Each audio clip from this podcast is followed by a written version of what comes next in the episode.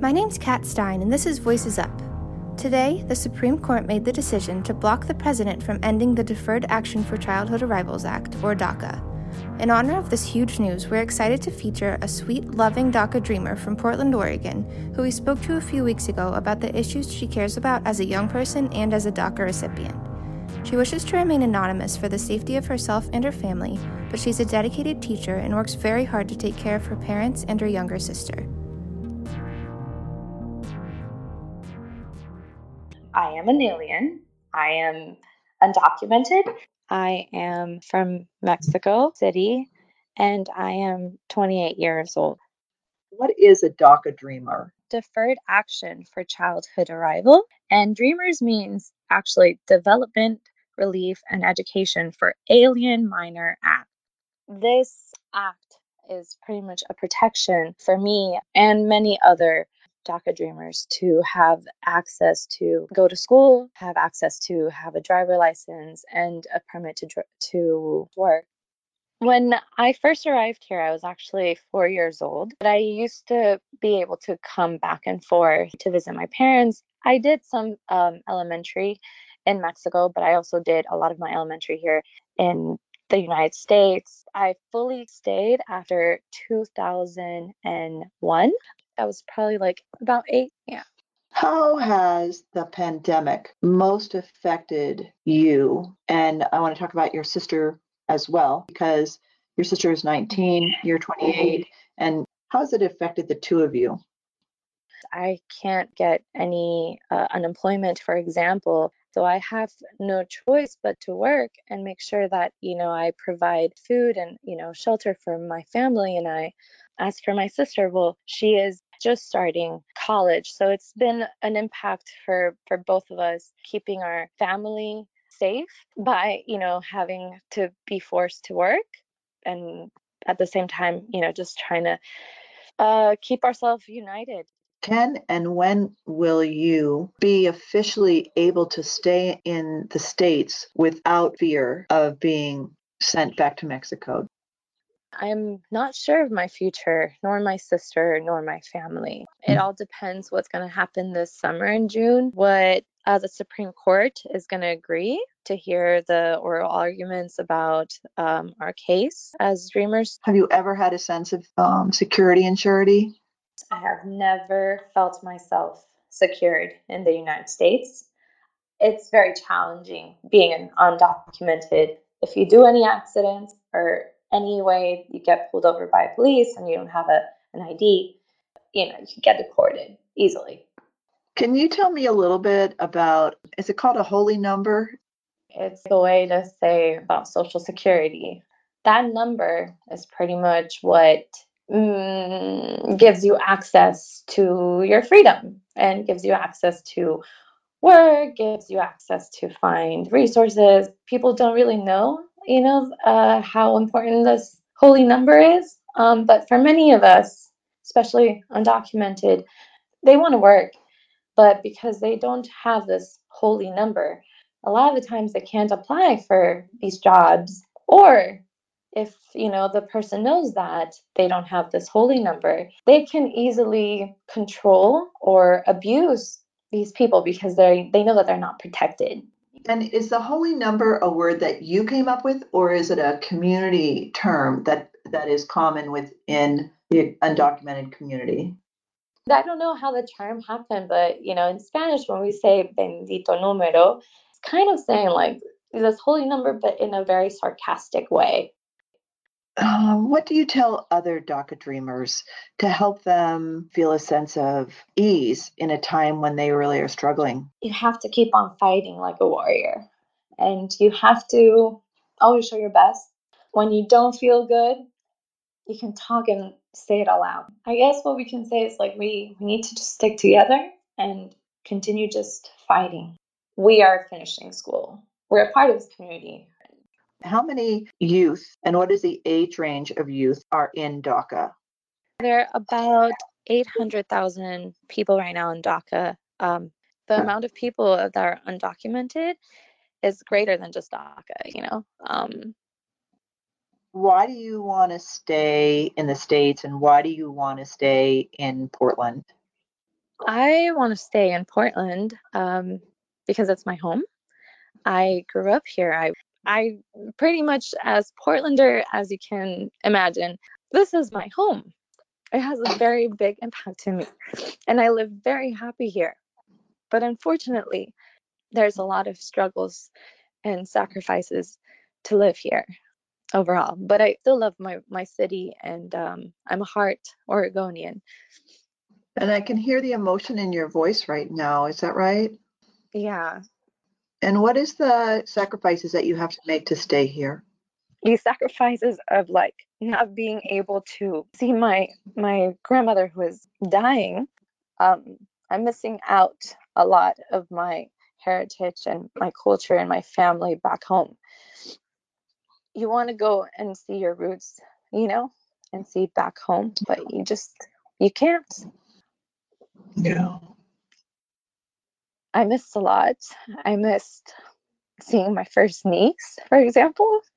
I missed a lot of moments that I wish I had the opportunity to share, like any other American has. They could go and visit someone.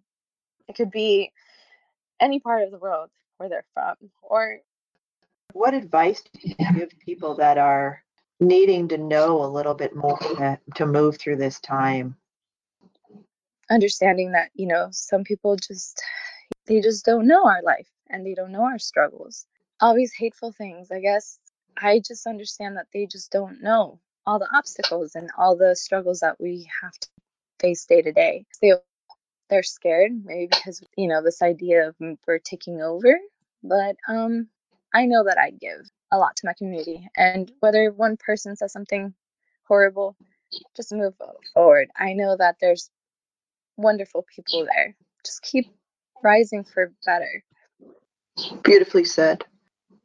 I I feel like that people that have work with people that are immigrants and that they, you know, they have bonds together and, you know, they get to know them.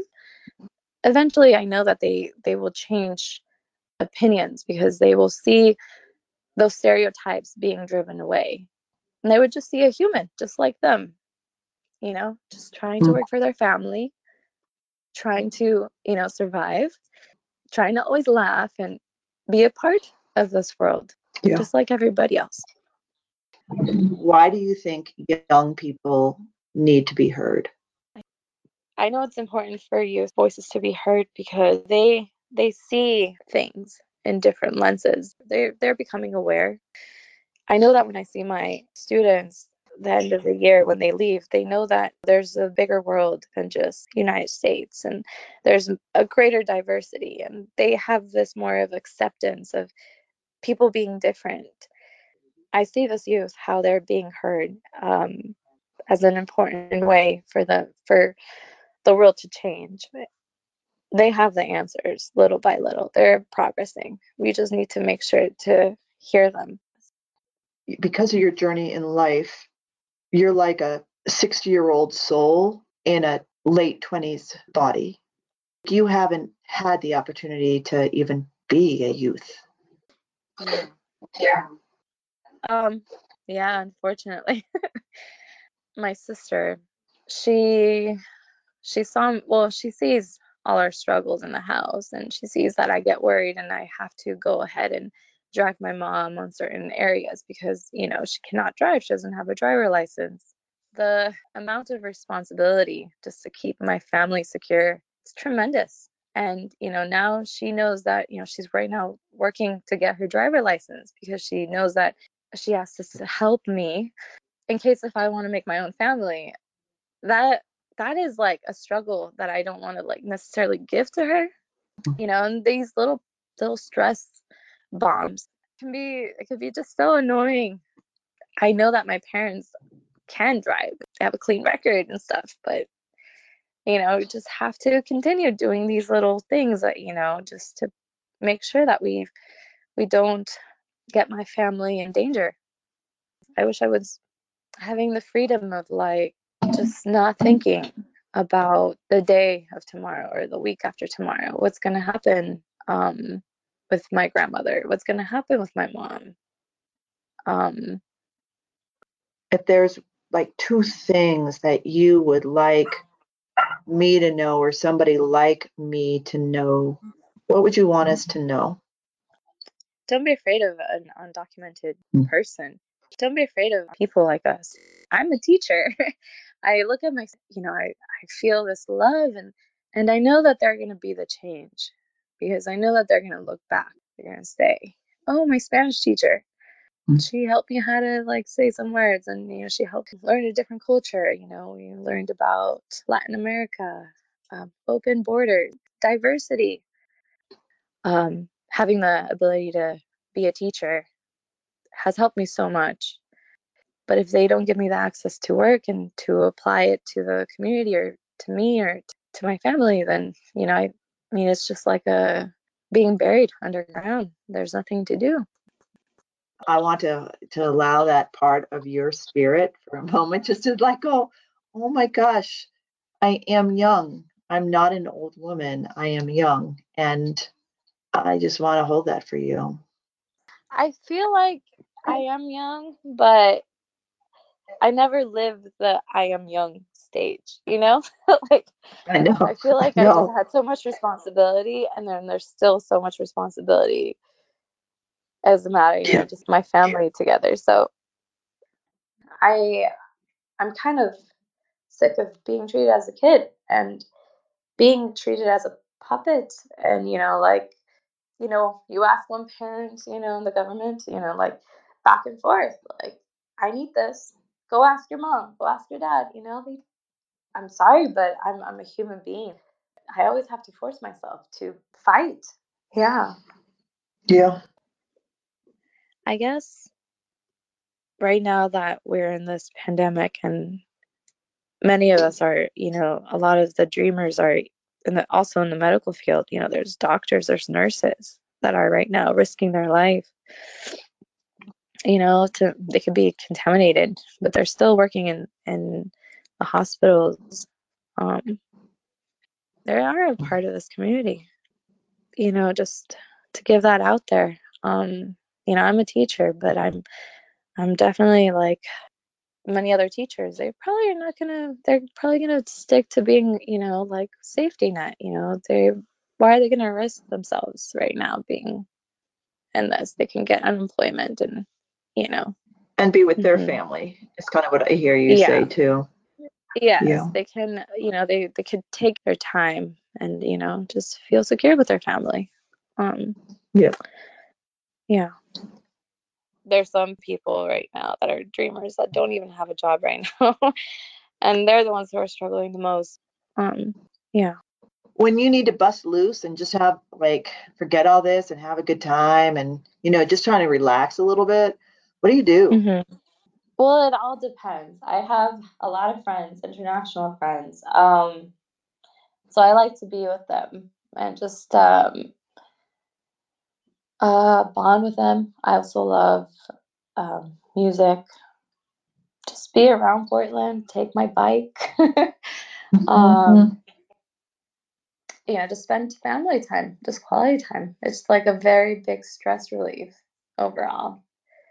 Um, making memories, I guess, here in the house with my mom, my dad, and my sister. I'm really glad that you have people that you can kind of kick back with. Thank you for your time. Thank you so much. And, and thank you so much for doing this project. Bye bye. We are Voices Up, and we are so happy that the Supreme Court has voted to allow DACA recipients to stay in the country they call home. This episode featured an anonymous DACA dreamer from Portland, Oregon. It was led and edited by Carolyn Campbell, and also edited by me, Kat Stein. Theme music also by me, Kat Stein. Stay up to date with us by following us on Facebook at Voices Up, on Instagram at voices.up, or you can send an email to beheardnow at voicesup.net. To be the first to hear future episodes, don't forget to subscribe to Voices Up wherever you listen to podcasts.